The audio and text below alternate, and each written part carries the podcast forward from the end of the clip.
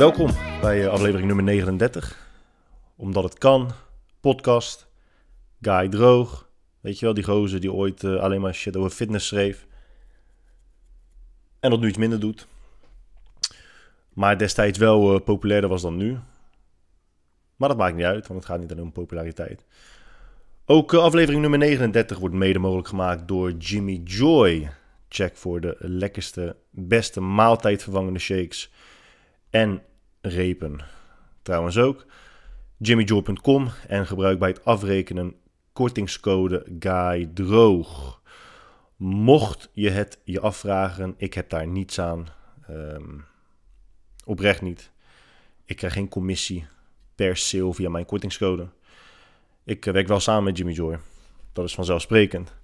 Maar die kortingscode heb alleen jij baat bij.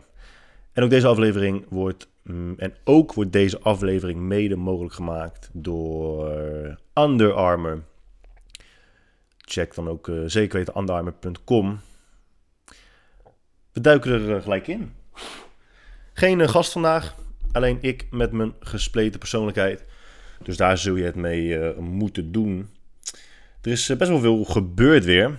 Ehm, ik ga even een heel stuk terug in de tijd.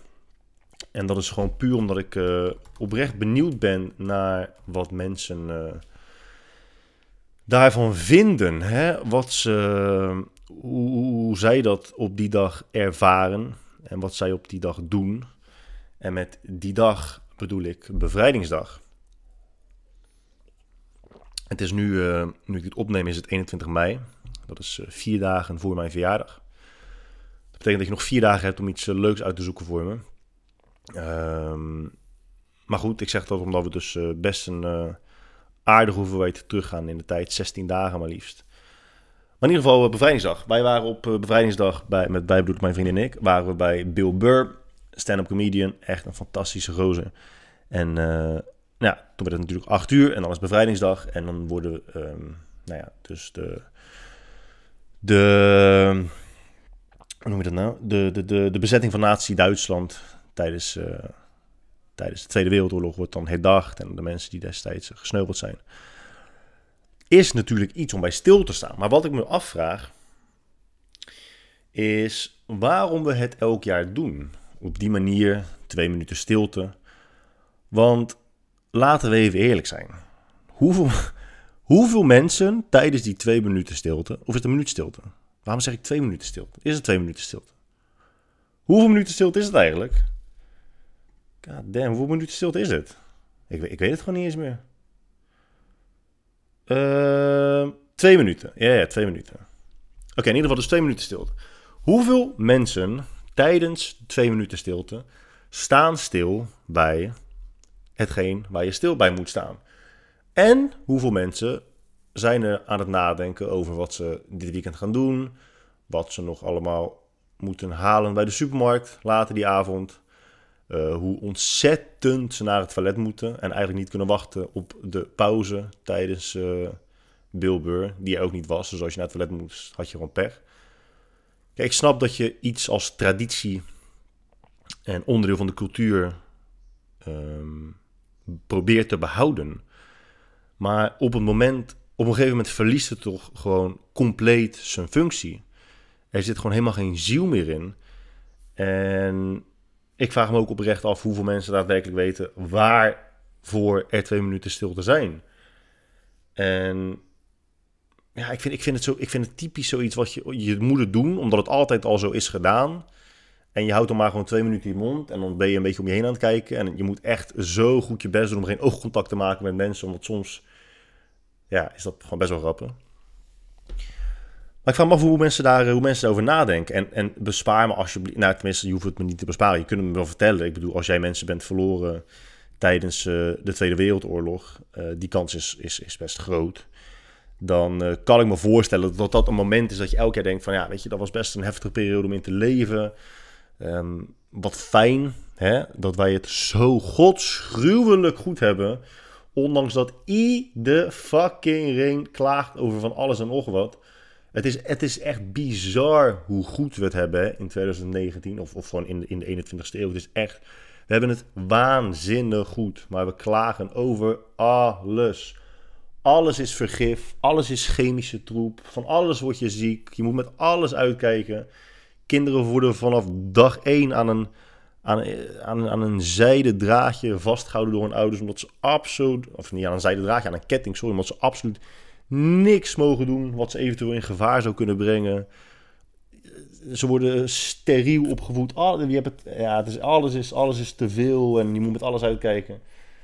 Terwijl we het echt zo, echt zo goed hebben. Maar goed, ik kan me dus voorstellen dat je op zo'n moment dat je denkt van dat je daarbij stilstaat. Van ja, wat hebben we toch goed hè jongens en wat hadden die mensen het, eh, het zwaar. Maar zo weinig mensen staan daarbij stil op dat moment. Het is een beetje hetzelfde als, uh, ik heb het wel eens vaker genoemd, van die dagen dat je dan, dat je dan stil moet staan bij borstkanker. Yo, we weten allemaal, we worden zo keihard geconfronteerd in ons leven met kanker. Daar hebben we echt, echt geen roze lintje voor nodig. Uh, aangezien vrijwel 100% van de mensen uh, direct te maken krijgt met, met, uh, met kanker. Dus iemand in je directe omgeving krijgt, krijgt 100% zeker um, kanker. Dus dat zijn geen dingen die je vergeet. Maar in ieder geval, ik heb dus niet heel veel gedaan met... Uh, dat is ook zo mooi, dat je, op bevrijdingsdag heb je fucking veel festivals. En dan gaat iedereen helemaal uit zijn plaat. En dan sta je met klapperende kaken, sta je om acht uur... Oh, ik moet even, even twee minuten stilte. Sommige tradities uh, moet je gewoon laten gaan, man. Sommige tradities moet je echt gewoon laten gaan. En waarom ook, waarom ook, nou ja, weet je, waar trek je dan, dat is ook weer zoiets. Bij heel veel vragen is het, waar trek je de grens? Oké, je wilt iets herdenken. Ik snap dat je dan specifiek, uh, dat je dan specifiek de Tweede Wereldoorlog neemt. Maar als je gewoon kijkt naar de volledige historie van dingen die er zijn gebeurd in Nederland... en ook dingen die Nederlanders niet zo heel lief hebben aangepakt hoeveel dingen moet je nou herdenken en hoeveel niet? In Nederland heb je best wel weinig feestdagen die te maken hebben met historische gebeurtenissen. Veel feestdagen zijn natuurlijk uh, religieus van aard. En dat zijn nou niet echt dingen die we per se herdenken. Maar goed, hè, mensen zijn af en toe een beetje gekkies. Dat is wel grappig trouwens, want waar zag ik dat nou laatst? Dat was ook zo mooi. Oh, dat is ook zo fucking grappig. Tenminste, ik vind het grappig. Dat er dan mensen zijn die, uh, die posten wel eens op, op, op, natuurlijk op social media. Van ja, of nee, het was, een, was het op social media of een, voor mij, je ziet ook wel eens artikelen daarvan voorbij komen. Mensen die dan zeggen, ja, de mensheid is uh, naar de kloten. Ik wil niks meer met mensen te maken hebben. Weet je, mensen zijn genadeloos. Mensen zijn, zijn bikkelhard ik ben klaar met de mens. Ik ga liever in de natuur wonen met dieren. Oh mijn god. Hoe? Kijk, weet je, het, het, grappige daaraan is... Het grappige, ja, het was op social media trouwens. Het grappige daaraan is niet zozeer dat mensen dat zeggen. Het grappige daaraan is dat, andere mensen dan zeggen... Ja, oh, dat is echt zo diep. Dat is, ik ben het helemaal met je eens. Als ik het kon... Als ik het kon, zou ik ook alles achterlaten en ook in de natuur gaan wonen. Want, die, want dieren zijn zoveel, zoveel beter. Yo, als je dat. Als jij. Als jij oh, kijk, nu moet, nu moet je gewoon even. Een, je moet even een paar seconden. eerlijk tegen jezelf zijn. En echt, echt. Gewoon. Nou ja, in ieder geval, als je ooit een seconde de gedachte hebt gehad van, ja, weet je wat? Uh, de mens is genadeloos, ik wil in de natuur leven. En je hebt dat, je hebt, die gedachte kwam, kwam bij je binnen en er was niets in je waardoor er alarmbellen gingen rinkelen. Niets waardoor je dacht, oké, misschien is dat wat ik nu denk wel echt motherfucking dom. Dan is er wel een probleem uh, aan de hand. Want dat, dat is natuurlijk, dat is echt, dat is, dat is oprecht. Oké, kijk. Mensen zeggen, men zegt dat er geen domme vragen zijn. Uh, domme vragen bestaan niet. Dat is ook gek. Domme vragen zouden niet bestaan, maar domme opmerkingen dan wel? Of, of bestaan domme opmerkingen ook niet? Dat is niet, dat is niet helemaal duidelijk. Ik ben het daar niet mee eens. Ik denk dat domme vragen wel bestaan en domme opmerkingen ook. Uh, en domme gedachten ook. En ik heb ze ook. Hè? Laat ik, uh, vergis je niet, ik ben, ik ben, ik ben niet zo gedistanceerd van de, van de realiteit dat ik denk dat ik nooit domme gedachten heb. Of denk, domme dingen doe of domme dingen zeg. Maar denken dat de mens genadeloos is en dat je beter in de natuur kunt wonen, is, is misschien wel de domste gedachte, de minst geïnformeerde gedachte die je als mens zijnde kunt hebben. Dan heb je, dan heb je echt, dan heb je zo een vertekend beeld van hoe de wereld in elkaar zit, dat het echt oprecht zorgwekkend is. Ehm, je hebt een eh, Instagram-account. Een van mijn favoriete accounts is uh, Nature is Metal. En je hebt, er zo, je hebt heel veel Nature is Scary, Nature is this, Nature is that. En daar worden dus heel veel eh, foto's en video's geplaatst van dingen die, gewoon, die gewoon dagelijks, dagelijkse kost zijn in de natuur. En dat is zo fucking brutal. Het is, het is zo genadeloos. Als je denkt dat mensen genadeloos zijn. Kijk, als jij in het nieuws leest, en dat, is het nadeel van het nieuws en van social media, en dat de wereld opeens heel erg klein gemaakt wordt of heel erg uh, tot je, naar je toe wordt getrokken. Dus je krijgt het idee dat de wereld klein is, terwijl de wereld is fucking groot. Hoe kan je dan zeggen de wereld is klein? De wereld is fucking groot, dude. Hoe kan In ieder geval, de wereld is gewoon groot. En um, als er dus iets gebeurt wat chockerend is, wat sensationeel is, dan zie je dat in het nieuws. En het nieuws bestaat tegenwoordig alleen maar om sensationeel te zijn. Dus hoe vaker ze jou kunnen chockeren, hoe beter. Maar daardoor krijg je wel het idee dat de wereld naar de kloten is. Terwijl er relatief uh, veel minder akelige shit gebeurt dan vroeger. En als jij leest dat een of andere gek zijn eigen piemel heeft opgevreten samen met een andere dame die hij op het internet heeft gevonden. En dat ze samen zijn penis, oh, dit is trouwens een waar gebeurd verhaal, samen zijn penis afhakken en dat ze dat op gaan bakken. En terwijl ze zijn penis aan het opeten zijn, dat hij dan doodbloedt. Ja, dat is natuurlijk best wel fucked up. Maar dat is niet, het is niet dat dat elke dag gebeurt. En in de, in de natuur bakken ze ook niet heel veel penissen op. Maar daar gebeurt wel, daar gebeuren elke dag dingen, elke verdomde dag dingen waarvan je denkt, wow, dat is wel echt heel ziek. Uh, maar goed, kijk, kijk in ieder geval een keertje naar dat account. Uh, Nature is Metal. En uh, daar, daar, kun je best wel wat, best wel wat zieke, zieke shit zien ik heb het ooit een keer in een podcast gehad over, en dat vond ik wel heel mooi. Ja, het is niet mooi, want ik, ik, weet niet, als ik eraan denk, word ik, word ik al akelig ervan. Uh, dus probeer hem ook op te zoeken. En er zijn mensen die vroegen namen van, ja, kun je geen show notes plaatsen? Want je refereert vaak naar dingetjes van check dit, check dat. En dan moet ik dat gaan zoeken. Kan je geen show notes maken? Dat kan, maar daar heb ik gewoon echt, echt geen zin in. Uh, dus neem gewoon twee, als, je, als je anderhalf uur naar mijn monotone stem kunt luisteren, dan kun je ook gewoon twee minuten even iets googlen of op social media opzoeken. Uh, het nadeel wel van Nature's Metal is dat er vaak gevoelige inhoud staat. Dus dat je dan aan de thumbnail niet kunt zien uh, wat het is. Want dan is het uh, gecensureerd. In ieder geval, ik heb het dus ooit een, een, podcast gehad over seksuele frustratie onder mannen. En dat dat dus leidt tot meer agressie, met name seksuele agressie. Dus verkrachting neemt toe en dat soort dingen. Seksuele frustratie ontstaat bij sommige mannen omdat ze onvrijwillig celibaat zijn. Dat houdt in dat ze gewoon simpelweg geen seksuele partner kunnen vinden. Dat komt omdat het merendeel van de vrouwen het merendeel van de mannen kiest. Vrouwen kiezen sekspartners over het algemeen. En het, de, de minderheid van de mannen kan seks hebben met de, de meerderheid van de vrouwen. En daar kun je tegen stribbelen en dan kun je nee zeggen, dat geloof ik niet. Maar uh, het is geen mening, het is gewoon een, een, een feit. En, uh, objectief feit. Dus daar, daar hoeven we niet over te discussiëren. Dus er kwam een video voorbij waarbij een uh, zeeleeuw een pinguïn verkracht. En als je dat zo in de eerste instantie hoort, denk je: oké, ja, dieren die elkaar verkrachten. Maar zo, dat is het niet. Het zijn namelijk twee verschillende uh, soorten die elkaar verkrachten. Het is een uh, zoogdier dat een vogel verkracht. En dat is zorgwekkend. Want wij zijn zoogdieren en je, je kunt je voorstellen dat je behoorlijk, behoorlijk seksueel gefrustreerd moet zijn om een vogel te verkrachten. Ja, het, het is best ziek hoor. Ik word er ook gewoon echt een beetje misselijk van. Want het is, als, je, als je die video ziet, het is, ja, het is zo fucking fucked. Een zeeleeuw is best wel groot. Hè? Ik, ik, ben, ik, ik, heb niet heel veel verstand van dieren, maar een zeeleeuw is best wel groot. En een pinguïn is best, best klein. Dus als je, als je daarnaar kijkt, ja, ik weet niet, je krijgt er toch een beetje een akelig gevoel van. Um, maar dat is, is dus interessant en sluit dus heel erg aan bij het idee en bij studies die worden gedaan naar seksuele frustratie en dat, het kan uit, dat dat zich kan uiten in, uh, in uh, verkrachting en andere vormen van geweld. Vaak worden de pinglings ook vermoord door de zeeleeuwen achteraf. Maar ze denken dus dat dat komt omdat uh, het gebeurt vaak onder jonge zeeleeuwen. En nou ja, grappig genoeg heb ik het vorige week met Don natuurlijk heel even over dominantie gehad. In het dierenrijk is dominantie en zijn hiërarchieën natuurlijk iets primitiever van aard. Minder primitief dan je denkt. Minder primitief dan ik vroeger ook dacht. Zeker als het om eh, bepaalde apen gaat.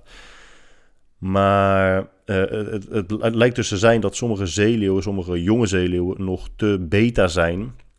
En daardoor gewoon simpelweg geen vrouwtjes kunnen krijgen. Of zeeleeuwen hebben een harem, hebben meerdere vrouwtjes meerdere, meerdere partners. En uh, het is dus de bedoeling dat je die wel echt met fysiek geweld moet kunnen beschermen. En als je dus niet dominant genoeg bent, uh, dan wordt je vrouwtje gewoon letterlijk afgepakt. En dan heb je dus geen vrouwtje meer over. En zo ontstaat dus seksuele frustratie. En gaan ze andere pingwings. En gaan ze dus andere diersoorten verkrachten. Wat gewoon best wel sick is. Mm. Je hebt dus ook uh, zebra's. Het komt wel eens voor dat uh, ja, weet je, ik ben wel heel slecht in de namen voor de verschillende geslachten van dieren. Dus vergeef me, ik ga gewoon lekker als een boerenlul ga ik erover over lullen. Uh, het, kan, het kan wel eens gebeuren dat een mannetje zebra een vrouwtje zebra ontmoet, leert, leert kennen. En dat, uh, dat ze verliefd worden, dat er een romantische relatie ontstaat. Nee, het komt wel eens dat een mannetje zebra uh, uh, het, uh, het kind van een ander, ander mannetje moet opvoeden. En zo'n zebra ziet dat niet zo zitten, want dat kan betekenen dat het later gewoon een concurrent van hem wordt. En volwassen mannetjeszebra's willen dus wel eens jonge zebra's doodmaken. En dat doen ze dus gewoon of ze op de grond gooien en ze vervolgens dood te stampen. Of ze gewoon naar het water toe drijven en met hun poten onder water houden tot ze verdrinken. Je hebt, eh, neem, neem leeuwen of ijsberen die hun eigen jongeren opvreten. IJsberen omdat ze gewoon honger hebben. Dan denken ze, ja, ik moet toch eten, dus ik vreet maar gewoon mijn eigen jongeren op. En bijvoorbeeld leeuwen. Kijk, ik dacht altijd, voor mij heb ik dat in mijn Zuid-Afrika-aflevering besproken. Ik dacht altijd dat die witte leeuwen, dat dat soort van, dat het genetisch gemodificeerde eh, diersoorten waren. Maar dat is dus gewoon een, een genetische afwijking. En een, een, witte leeuw kan het gewoon niet overleven in de natuur omdat ze te veel opvallen. Dus als zo'n witte leeuw wordt geboren, dan vreet zo'n. zo'n uh, uh, uh, dan, dan, vreet de vader, vreet je gewoon, die vreet je gewoon op. Ja, dat is gewoon, is gewoon afgelopen. En je hebt. je hebt orka's bijvoorbeeld. Orka's die zie je wel eens zeeleeuwen pakken. En in plaats van dat je gewoon in plaats van dat, dat ze die gewoon doodbijt, want orka's zijn natuurlijk fucking sterk. In plaats van dat ze die gewoon direct uit hun lijden verlossen. Uh, nee, dat doen ze niet. Dan, dan grijpen ze die, die beesten vast en die werpen ze gewoon 20, 30 meter de lucht in. En dan doen ze gewoon 10, 20 keer achter elkaar dat ze helemaal te pletter gevallen zijn. Het is, het is echt, het is, de natuur is zo, zo sadistisch. Het is onvoorstelbaar. Ik ga nu met, uh, niet nu, ik loop natuurlijk al jarenlang met uh, uh, Kiba, mijn hond, op de, bij de Heemraadsingel hier. En daar uh, heb je heel veel eenden. En er komen elke keer nieuwe nesten. En een paar maanden geleden waren er ook weer nesten geboren.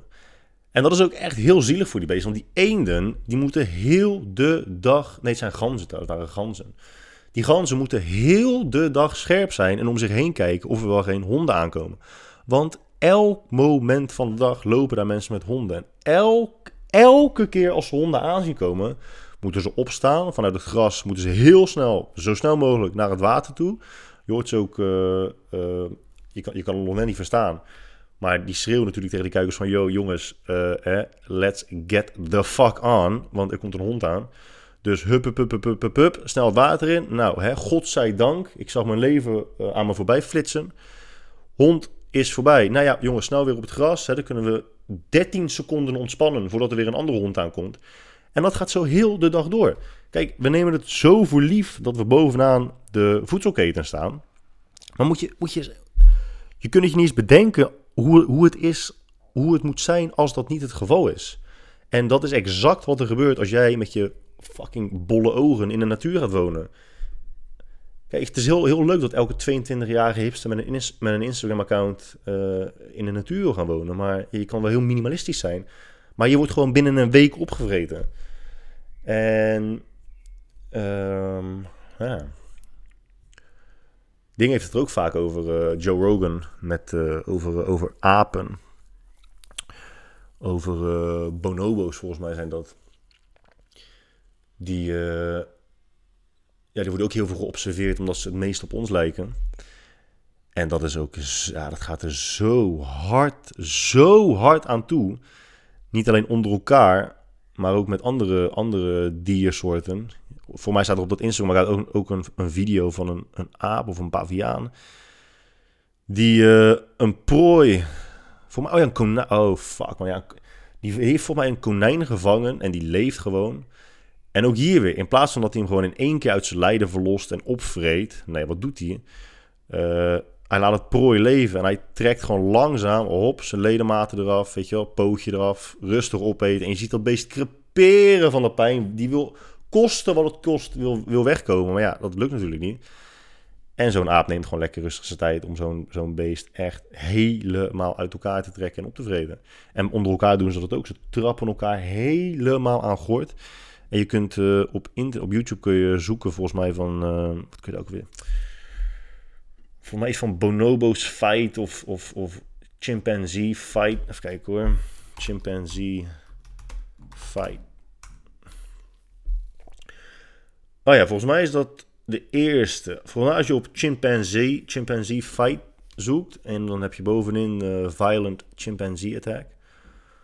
Volgens mij is dat een video waarbij ze de huidige alfa ehm, eh, aanvallen en op een gegeven moment slaan ze hem dood. Ik weet niet, precies, ik weet niet zeker of dat die video is, ik heb geen zin om nu te kijken, maar in ieder geval, eh, dan is hij dus op een gegeven moment al dood. En ze blijven, ze, bl- ze blijven gewoon op hem inrammen. Oh nee, ik heb hem al. Dat is hem volgens mij. Ah, is echt heel zielig, man. Fucking hell. Als je een beetje naar, naar beneden scrolt, dan staat er Gang of Chimps, Torture and Kill a Lone Chimp. En ehm, nou ja, hij is, dus, eh, hij is dus op een gegeven moment dood. En dat maakt hij niet uit, want ze blijven gewoon op hem inslaan. Het is echt zo fucking... Het is echt zo brutal, jongen. Maar ja, goed, eh, als jij in de natuur wil wonen, moet je dat lekker zelf weten. Man, zij weten toch van je af. Natuurlijke selectie, dan kan je zien wat natuurlijke selectie eh, is. Fucking hell. Het is echt zo, zo gebrek aan informatie bij sommigen. Maar ehm, ja, nou ja, dat zijn, dat zijn de problemen in de natuur. Maar we hebben natuurlijk zelf ook onze eigen problemen. Zo laatst ook op eh, LinkedIn. Zo, mooi. Je ziet het steeds vaker, zeker onder bepaalde, in- binnen bepaalde branches. Dat mensen voelen zich geroepen om op te komen voor hun branche. Dus ik zag een, eh, ik zag een, eh, een copywriter. En hij, eh, hij vond het... Ab- dat was een copywriter en hij vond het absurd dat er opdrachtgevers waren die copywriters zochten en hen slechts voor mij 20 euro per tekst wilden betalen. Hij vond het absurd. Hij zei, dit, dit kan toch gewoon niet? Wat denken die mensen wel niet?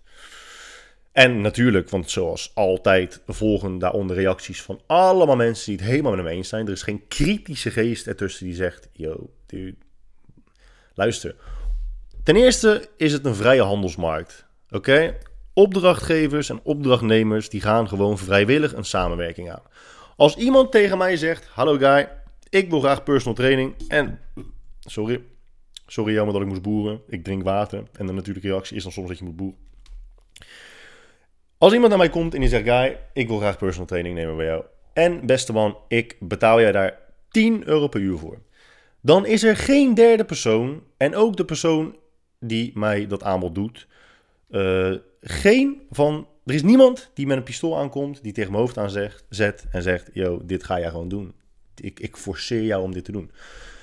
Ik weet niet in, in welke wereld jullie leven, maar volgens mij ja, is, dat, is dat in Nederland niet het geval. Dat gebeurt gewoon nooit. Opdrachtgevers en opdrachtnemers gaan vrijwillig een samenwerking aan. Waarom klaag je godverdomme dan over het budget van opdrachtgevers waar jij niet eens mee samen gaat werken? Ja, weet je waarom er mensen zijn die 20 euro bieden voor een tekst? Omdat er opdrachtnemers zijn die vrijwillig die opdracht aannemen. En als jij dat niet prettig vindt, dan werk je toch gewoon niet met die mensen samen. Kijk, is het nou zo dat jij gewoon geen werk meer kunt vinden omdat uh, elke of iedere opdrachtgever waar jij mee te maken krijgt jou een bedrag biedt dat lager is dan je wilt hebben? Dan kan het zijn dat je in een branche zit waar je misschien uit moet stappen. Of het kan zijn dat je gewoon over het algemeen te veel geld vraagt voor de diensten die je aanbiedt. En natuurlijk is het je, je, je staat helemaal in je recht om te zeggen: ja, maar guy, luister, ik heb zoveel jaren ervaring, ik heb zoveel opleidingen gedaan. Ik heb voor zulke grote opdrachtgevers gewerkt. Ik ben dit gewoon waard. Maar als niemand jou dat geld wilt geven, ben je gewoon fucked. En het is wel gewoon, het, het is natuurlijk heel, heel ironisch dat, uh, dat, dat jij vindt dat zij iets niet mogen vragen of, of bieden. Maar jij vindt dat jij wel kunt bepalen wat zij wel mogen vragen. Snap je wat ik bedoel? Dus je zegt, nee, nee, nee, jij, nee, nee, nee. Dat mag jij echt niet. Dat mag jij echt niet bieden. Dat, dat kan gewoon niet. Maar ik mag wel bepalen wat jij zou moeten bieden. Dat is, dat is, toch, dat is toch super raar? En niemand die dat zei. Niemand die zei van ja, maar we leven toch in een vrije handelsmarkt. Dat is toch, dat, dat is toch, dat is toch heerlijk? Want het werkt allebei de kant op, hè, grote vriend. Als je dus niet in een vrije handelsmarkt zou, zou zitten, dan zou er ook iemand zijn die tegen jou zegt: ho, ho, ho, ho, ho, ho, ho, ho. Oké, minimaal krijg je dit, maar maximaal krijg je dat. En dan zou het best wel eens kunnen zijn dat het maximale lager uitpakt dan wat jij graag zou willen krijgen. En dan ben je ook nog steeds de lul. Dus wees dan maar gewoon blij dat, je, dat het een vrije handelsmarkt is en dat je gewoon uh, de vrijheid hebt om opdrachtgevers te kiezen met je bakkes. Maar een van de interessantste onderwerpen van, uh, van, van laatst is natuurlijk wel dat wat er in Alabama, Alabama man, wat daar, uh, wat daar uh, plaatsvond een paar dagen geleden. Dus um, het gaat over abortus en dat is natuurlijk een gevoelig onderwerp. Ik ben pro-abortus. Absoluut, absoluut pro-abortus. Um, sinds dat abortus is gelegaliseerd, is criminaliteit ook uh, gedaald. Aanzienlijk, aanzienlijk gedaald in uh, veel plekken in de wereld. Is, is best logisch natuurlijk als je erover nadenkt. Ik bedoel, uh, ja, er zijn gewoon veel wijken, veel steden waar, waar abortus voor heel veel alleenstaande moeders met een drugs- en drankprobleem, waar abortus gewoon de beste, de beste keuze is. ook vaak omdat ze onvrijwillig zwanger worden en dus uh, alleenstaande moeder moeten zijn. En uh, ja, bijna. Bij, ja, de, hoeveelheid problemen die in zulke wijken en in zulke steden of in zulke dorpen, zulke gebieden, zulke plekken ontstaan, is, is gigantisch. En sinds dus dat abortus is gelegaliseerd, zie je dus uh, dat op zulke plekken criminaliteit sterk is gedaald. Maar um, er waren dus. kijk, Even kijken, hoe ga ik deze inleiden? Ben Shapiro is een, uh, is een, is een waanzinnig intelligente gozer. Ben Shapiro, B-E-N-S-H-A-P-I-R-O. Ik uh, luister heel graag naar hem. Hij is echt koning in uh, debatteren. wel een orthodoxe jood, dat is heel gek. Ja, je ziet het niet zo vaak. Het is een hele rationele uh, doordachte man. En toch wel uh, ja, orthodox, uh, orthodoxe jood. En hij is ook dus anti-abortus. En op zich zijn zijn argumenten interessant. Ik vind ze wel zwak. Ehm, wat zijn argumenten bijvoorbeeld zijn, is heel veel mensen zeggen van ja, oké, waar, waar trek je de grens? Op welk punt zou je geen abortus meer mogen plegen? Uh, dan zegt één, nou ja, weet je, je kan, je kan beter de grens trekken bij uh, de hartslag. Zodra een, uh, zodra een foetus een hartslag krijgt, dan is het echt een mens. Waarop hij zegt, oké, nou ja, dat is prima, maar onzin. Want er zijn natuurlijk heel veel mensen die een pacemaker nodig hebben. En ehm, volgens jouw logica zou het betekenen dat zij geen mensen zijn, want ze hebben geen natuurlijke hartslag meer. Moeten we hen dan vermoorden? Waarop je dan natuurlijk zou zeggen, nee, nee, inderdaad. Oh ja, nou, ik zie wat je bedoelt. Nee, abortus zou inderdaad misschien illegaal moeten zijn, verboden moeten zijn. Anderen zeggen, ja, oké, uh, je trekt de grens bij hersenactiviteit, weet je bij als je cognitieve processen gewoon, gewoon uh, als die er nog niet zijn, dan ben je nog geen mens. En zou je dus gewoon uh, het foetus weg moeten kunnen laten halen. Waarop hij zegt, oké, nou ja, fair, wat dan? Hoe zit het dan met mensen die bijvoorbeeld in een coma liggen, die hersendood zijn, die we dus kunstmatig in leven houden? Moeten we die maar gewoon allemaal afmaken, omdat ze volgens jouw beredenering geen mens meer zijn? Ja, nee, nee, nee, ja, er zit inderdaad wat in. Nou, oké, misschien moet het wel verboden zijn. Uh, ik, ik ben het daar sowieso niet mee eens, omdat uh, iemand met een pacemaker en iemand die in coma ligt, niet, zich niet in de baarmoeder bevindt van een vrouw die op dat moment onvrijwillig zwanger is. En dat is een beetje waar de ophef in Alabama over ging. Is, ze, ze, ze, ze stelden dus van ja, het moet gewoon absoluut illegaal zijn, ook als je verkracht bent. En dat is natuurlijk een, een, een gevoelige uitspraak. Je draagt immers de baby van een man, meestal, die jou, uh, die jou uh, verkracht heeft, die jou onvrijwillig um, fysiek heeft overmachtigd. En ja, dat is natuurlijk gewoon een constante herinnering aan, aan hoogstwaarschijnlijk het allerergste moment in je leven. Maar wat, wat ik dan zo fucking storend vind, is dat het weer, het is godverdomme onvoorstelbaar dat zelfs dit aanleiding was voor feministen om op te staan en te zeggen: Ho even. Weet je wat ik belachelijk vind? Dat mannen uh, gaan beslissen over wat vrouwen met hun lichaam mogen doen. Wat de fuck heeft geslacht hiermee te maken? Even serieus. Hoe? Niks, dude. Geslacht heeft hier niks mee te maken. Als het vrouwen. Wat? Als het vrouwen waren, is het toch precies hetzelfde. Het is toch gewoon de ene, de ene persoon beslist over de andere persoon wat ze wel of niet mogen doen. Het heeft toch niks met fucking mannen te maken. Als het vrouwen zouden zijn, is het toch net zo erg. Hoe is dat minder erg? Hoe, dat is toch niet minder erg? Als er vrouwen zouden zijn die zouden zeggen: jongens, luister, uh, kut voor jullie, maar abortus is gewoon absoluut illegaal. Ook als je verkracht bent. Als dat een vrouw wordt gezegd, dat is toch echt is toch exact hetzelfde. Dat is gewoon echt ex dat is exact hetzelfde. Maar feministen kunnen het tegenwoordig niet laten om alles wat te maken heeft met verschil in geslacht, uh, om daar een punt van te maken. Maar in ieder geval, nee, ik, ik vind, ik vind uh, als je verkracht bent, is, is abortus moet gewoon. Ja, ik, ik, zou, ik zou zeggen dat het niet eens bijna een keuze moet zijn, maar gewoon een, bijna een verplichting. Weet je, ik heb het er ook wel eens over gehad dat, dat, dat, dat heel veel mensen niet geschikt zijn om ouder te worden. En hè, kijk maar om je heen, daar is eh, genoeg bewijs voor. Als jij verkracht wordt.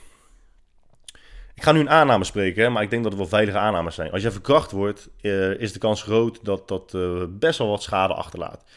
Ik denk niet dat een slachtoffer van verkrachting de dag daarna wakker wordt, fluit en denkt: Zo, dat, is, dat was een. was een heftige zondag. Maar ja, goed, maandag, hè, nieuwe week, nieuwe ronde, nieuwe kansen. Let's get it. Ik denk niet dat dat uh, vaak voorkomt. Ik denk dat je daar best wel wat uh, tijd nodig hebt. Ik denk ook dat het heel erg moeilijk is om daarvan te herstellen als jij godverdomme negen maanden een baby bij je draagt van die gozer die je verkracht heeft. Het is toch een continue herinnering aan die verschrikkelijke dag. En um, er zijn natuurlijk situaties, hele, hele, hele onschuldige situaties. Neem bijvoorbeeld baby's die heel veel huilen. Maar en met heel veel bedoel ik extreem veel huilen. Het komt regelmatig voor dat ehm, ouders gewoon moeite hebben met houden van het kind, omdat het kind, omdat de baby, uh, het je elke dag het leven zuur maakt. Je het leven elke dag zuur maakt. Het is heel moeilijk om van een ander mens te houden als hij of zij niets anders doet dan je dag en nacht wakker houden. Als jij maand in, maand uit wakker bent, omdat je kind niets anders kan doen dan huilen, is het heel moeilijk om daar uh, uh, liefde voor te ontwikkelen. En nu kun je natuurlijk zeggen, ja maar kijk, dat is onzin, want ik heb dat ook gehad en ik ben verschrikkelijk verliefd op de kleine vanaf dag één. Nogmaals, het is geen mening. Die gevallen zijn uh, er ruimschoots. Dat is, het is gewoon een feit dat dat gebeurt. En nou ja, ik kan me voorstellen dat het heel moeilijk is om van een baby te houden als, uh, als de vader jou, daarvan jou heeft verkracht. Ja, dat is, dat is echt, dat is zo fucking ziek. En het ironische daarin is dat, je, dat de mensen die anti-abortus zijn, die vinden dat um, jij niet het recht hebt. Kijk, weet je wat het is? We moeten ook afstappen van het idee dat alles maar altijd eerlijk moet zijn. Hè? Niemand heeft iemand jou ooit de belofte gedaan dat het leven eerlijk is. Ik, ik kan me dat gewoon niet voorstellen. Ik spreek nu, nu spreek ik wel echt voor mezelf. Mij heeft nooit iemand verteld. Ik, ik ben nooit aan tafel gezet, gezet. En dat iemand tegen me zei: Guy, luister. Ehm, ik ga je één belangrijke levensles meegeven. En dat is dat het leven altijd eerlijk is. Uh, je zult altijd eerlijk behandeld worden. Ehm, eh, mensen kiezen altijd voor de beste keus. Hè? Er bestaat geen, er bestaat geen uh, corruptie. Er bestaat, er, mensen liegen niet. Je kunt iedereen vertrouwen. Maar nu ontstaan er heel veel problemen omdat mensen dus het idee krijgen van holy shit, dit is niet eerlijk. Ja, no shit, het leven is ook niet eerlijk. En we hebben nu eenmaal rechten. We hebben nu eenmaal macht. Als jij een foetus in je baarmoeder hebt, dan heb je daar gewoon macht over. En dan kunnen, wel, kunnen andere mensen wel zeggen: ja, maar sorry, dat is echt niet eerlijk, want hij heeft ook gewoon recht op leven. Ja, oké, tough shit. en dat klinkt misschien hard, maar op dat moment heeft een moeder gewoon volledig de macht over datgene wat ze bij haar draagt in haar baarmoeder. En als zij ervoor kiest om het weg te laten halen, zeker in zo'n geval, dan is haar dat echt, ja, dan is haar dat gewoon goed recht. Uh, oh, maar wat ik bedoel, wat ik, wat ik, het punt was, is dat het ironische is dat mensen die dus anti-abortus zijn, dat dus zeggen van ja, nee, maar iedereen heeft recht op een leven, op een goed leven. Maar wat is nou beter? Wat oprecht? Wat is nou beter? Iemand die, waarvan ik vind dat het nog niet echt leven is, uh, de kans op leven ontnemen. of zeggen, nou weet je wat, abortus is illegaal, we geven dit kind leven, maar dat de kans op een slecht leven gigantisch is. Echt gigantisch. En dat is ook weer zoiets. Dat is, dan, dan weet je gewoon, mensen die anti-abortus zijn, zijn bijna altijd linkse, uh, ja, ja, wel een beetje, ja, nou niet per se links, ja, wel, ze zijn wel meestal links uh, geneigd, maar uh, het idee dat, dat iedereen recht heeft op leven, dan spreek je al met de aanname dat het leven iets moois is, iets, iets geweldigs is, iets goeds is.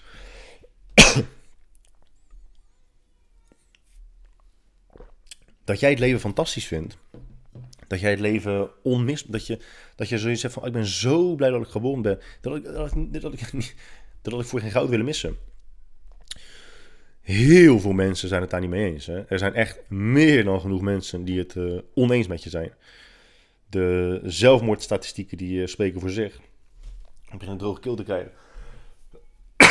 de zelfmoordcijfers die, die spreken voor zich. Er zijn heel veel mensen die het leven helemaal niet zo mooi vinden als dat jij het vindt. En dus maar zeggen, ja, iedereen heeft recht op leven. Dat is zo suggestief. Ja, want, want het leven is iets om, om van te houden. Ja, dat vind jij. Heel veel mensen vinden dat niet. En zeker niet als je in een of andere fucking achterwijk geboren bent. Waar elke dag acht man wordt vermoord. En je 20 uur, dat je moeder 20 uur per dag uh, moet werken omdat ze drie baantjes heeft, omdat ze vier onvrijwillig kinderen moet onderhouden en er geen vader in het leven is en je alles elke dag zelf moet doen. Maar ja, hè, dat is ook grappig, want iedereen in West-Europa denkt dat heel de wereld hetzelfde als in West-Europa, dat alles maar zo makkelijk is. Hmm. Ben nu, uh, ik heb, zondag heb ik mijn, uh, mijn powerlift-wedstrijdje. En het is best wel grappig, want ik vind mezelf ook redelijk, redelijk rationeel. En ik trap niet zo heel snel in, in, in, in, in oplichtpraktijken en kremmetjes en zalfjes en badjes en poedertjes. En ik neem eigenlijk alleen maar de dingen waarvan, waarvan, waarvan al, al, al jarenlang is, is uh, geconstateerd of, of, gewoon bewezen dat het, uh, dat het werkt, dat het werkzaam is, dat het werkzame stoffen bevat. Of in ieder geval dat de kans redelijk aannemelijk is dat het uh, werkzame stoffen bevat. Maar zelfs nu merk ik dat ik gewoon uh, toegeef aan, aan dingen waarvan ik weet van ja, dit, dit werkt niet eens. Maar toch dat je gewoon toegeeft aan placebo. Dat je placebo werkt niet. Of nou, weet ik eigenlijk niet. Dat durf ik niet met zekerheid te zeggen. Maar ik denk niet. Placebo werkt niet zo goed als jij weet dat het placebo is. Nee, placebo werkt niet zo goed als jij vooraf weet dat als het misschien wel helpt, dat het alleen maar door placebo komt. Zo moet ik het zeggen. Um, maar nu doe ik bijvoorbeeld uh, magnesiumbaden en zo, weet je wel. En, En als je dan op de website kijkt van, van, van webshops die dat verkopen, dan is, dan is het natuurlijk overduidelijk. Weet je wel, ja, maar neem maar Epsom uh, zout, dat, uh, dat uh, drijft afvalstoffen uit het lijf. Dat is altijd zo mooi, hè? Schoonheidsspecialisten, masseuses. iedereen heeft het altijd over afvalstoffen. Ja, afvalstoffen, je drijft, drijft afvalstoffen uit, je, je voert ze af. Oké, ja, ja. en welke afvalstoffen dan? Ja, gewoon, weet je wel, afvalstoffen van buiten. En ja, je neemt zoveel afvalstoffen op Oké, ja, maar je kan me niet even vertellen welke afvalstoffen. Nee, ja, uitlaatgassen en zo. Oké. Nou ja, top. In ieder geval, dat zou dus magnesiumzouten doen. En uh, wat grappig is, is, als je erover nadenkt. Het is, het is best wel een uitspraak die je doet, hè. En, en, en, en mensen staan er nooit zo bij stil. Maar als je zegt... Als jij zegt uh, magnesiumzout, dat, dat werkt, hè als je daar onderzoek naar doet, moet je best wel diep gaan. Want je moet, je moet, je moet de volgende dingen moet je kunnen bevestigen. Of kunnen ontkrachten natuurlijk. Uh, A. Magnesium kan worden opgenomen door de huid. En dat is best moeilijk, want je staat er niet vaak bij stil, maar je, je huid is best wel waterdicht. Stel je voor dat dat niet zo was. Dat zou best wel, uh, zou best wel vervelend zijn. Dus je moet, je moet kunnen bevestigen dat magnesium opgenomen kan worden door de huid.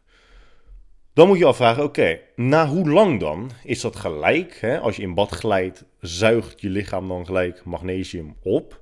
Of is het na een half uur? Of is het na een uur? Of na twee uur? Dat moet je kunnen, kunnen vaststellen. Uh, is, het nog, is, is het temperatuur afhankelijk? Is het vanaf 20 graden, 30 graden, 35 graden, 40 graden? Daar zijn studies naar geweest. En uh, wat blijkt is dat je dus echt volgens mij pas op 1000 graden, of in ieder geval op honderden graden Celsius, dat het dan uh, enigszins gaat. Of in ieder geval dat er dan een noemenswaardige hoeveelheid kan worden opgenomen. Maar goed, laten we dat gewoon, dat, laten we dat, eh, dat feit heel even achterwege. Um, stel je voor, het zou wel kunnen. Hoeveel magnesium wordt er dan opgenomen? En stel je voor dat je op al die dingen ja kunt zeggen. Hè, van ja, dat kan, dat kan, dat kan, dat kan, dat kan. Als jij voor x aantal minuten op x aantal graden in een bad gaat liggen met x aantal magnesium, dan kan het zijn dat jij magnesium opneemt via de huid. Dat, dat, dat kost al best wel wat, hè, om, dat allemaal te kunnen, om dat allemaal vast te kunnen stellen. En dan krijg je nog vervolgens de vraag, oké, en wat dan? Wat gebeurt er dan? Uh, hoe diep dringt het door tot in de huidlaag? Gaat het een halve centimeter uh, de huidlagen door? Of, of komt het uiteindelijk in het bloed terecht? En zo ja, wat gebeurt er dan? En nou ja, weet je, uiteindelijk, uiteindelijk merk ik gewoon, ik doe dan gewoon eigenlijk aan, dat noemen ze recreatieve geneeskunde. Dat je weet, oké, dit werkt niet. Maar misschien is er een heel klein, een hele kleine kans dat het wel, uh, wel uh, helpt. Een van de andere dingen is massages. Ik ben echt al mijn hele leven verslaafd aan massages. Dat komt ook gewoon door onze opvoeding. Uh, mijn moeder was altijd heel erg, uh, weet je, aanrakerig. Soms zie je wel films dat, dat, dat, dat, dat, dat moeders of oma's de, de wangen vastknijpt van de kinderen en dan in hun gezicht slaat. Van, of, of, weet je, als je een puppy ziet, dat je denkt, ah, ik wil echt je hoofdje fijn knijpen. Nou, zo werden wij dus best wel vaak opgevoed. Kan best irritant zijn. Uh, het voordeel daarvan is wel dat we vaak, weet je, dat ze dan uh, dat ze je hoofd ging aaien of je rug ging aaien of je nek ging masseren. Dus van jongs af aan vond ik massages en gewoon aangeraakt worden echt gewoon zo fucking lekker. En ik ben nu ook van plan om uh, zelf, zelf eindelijk eens een keer een massageopleiding te gaan doen. puur en alleen omdat ik het gewoon een, een vaardigheid vind die ik wil kunnen. Maar massage is dus ook zoiets interessants. Hè? Als, als jij tegen mensen zegt, ja, Um, nee, laat ik het anders zeggen. Iedereen is het erover eens dat massages werken. Maar dat is ook echt nog nooit, nog nooit vastgesteld. Uh, of, of, of, of um, uh, aan, het is nooit vastgesteld aan de hand van wetenschappelijk onderzoek. Waarom? Dat is best lastig. Wetenschappelijk onderzoek kost enorm veel geld. En er zijn maar heel weinig masseurs of masseuses die ook wetenschappers zijn. En als wetenschappers geen masseur of masseuse zijn, hebben ze best wel weinig interesse in het onderzoek doen naar uh, de effectiviteit van massages. Maar ook daar gaat het altijd over energiebanen en afvalstoffen afvoeren. En oh, en als je, nee, als je hier hard in je trigger point duwt, in je knopen. Het feit dat we knopen zeggen is natuurlijk al achterlijk, aangezien het echt... Ik hoef je natuurlijk niet uit te leggen dat het gewoon fysiologisch onmogelijk is om een spier in de knoop te leggen. Het zijn verklevingen. Maar als je daarop duwt en dan, dan laat het los en dan voel je je beter. Kijk, wat wel is bewezen, eh, zonder enige twijfel is dat aanraking eh, helpt. Aanraking werkt. Aanraking is bewezen effectief, helpt je ontspannen. Daarom zijn er wel onderzoeken geweest naar, oké, massage, bij massage wordt er geduwd. Zou het dan ook helpen als, je, als er aan je wordt getrokken? Blijkt dus te zijn dat dat ook gewoon werkt. Stel je voor, je, we doen geen kracht genereren, dus we duwen niet, we trekken niet. Maar we raken je gewoon aan, we strelen je een beetje. Helpt dat dan ook? Ja, dat helpt ook. Ehm, dus de kans is heel groot. Jezus. De kans is heel groot dat aanraking gewoon zo'n positief neurologisch effect heeft op je. Uh, waardoor je zodanig goed kunt ontspannen. Dat dat allerlei stressgerelateerde of andere vage klachten um, af laat nemen. Het betekent echt niet dat als er op jou wordt geduwd en getrokken en geslagen, dat er dan knopen losgaan, dat afvalstoffen, afvalstoffen weer uh, door het lijf kunnen vloeien, uit het lijf kunnen vloeien. Sorry, ik heb echt gewoon, mijn, mijn keel die zegt gewoon, yo, ik weet niet wat je aan het doen bent, maar je praat nu al uh, drie kwartier en vandaag kunnen we dat gewoon niet aan. Mm.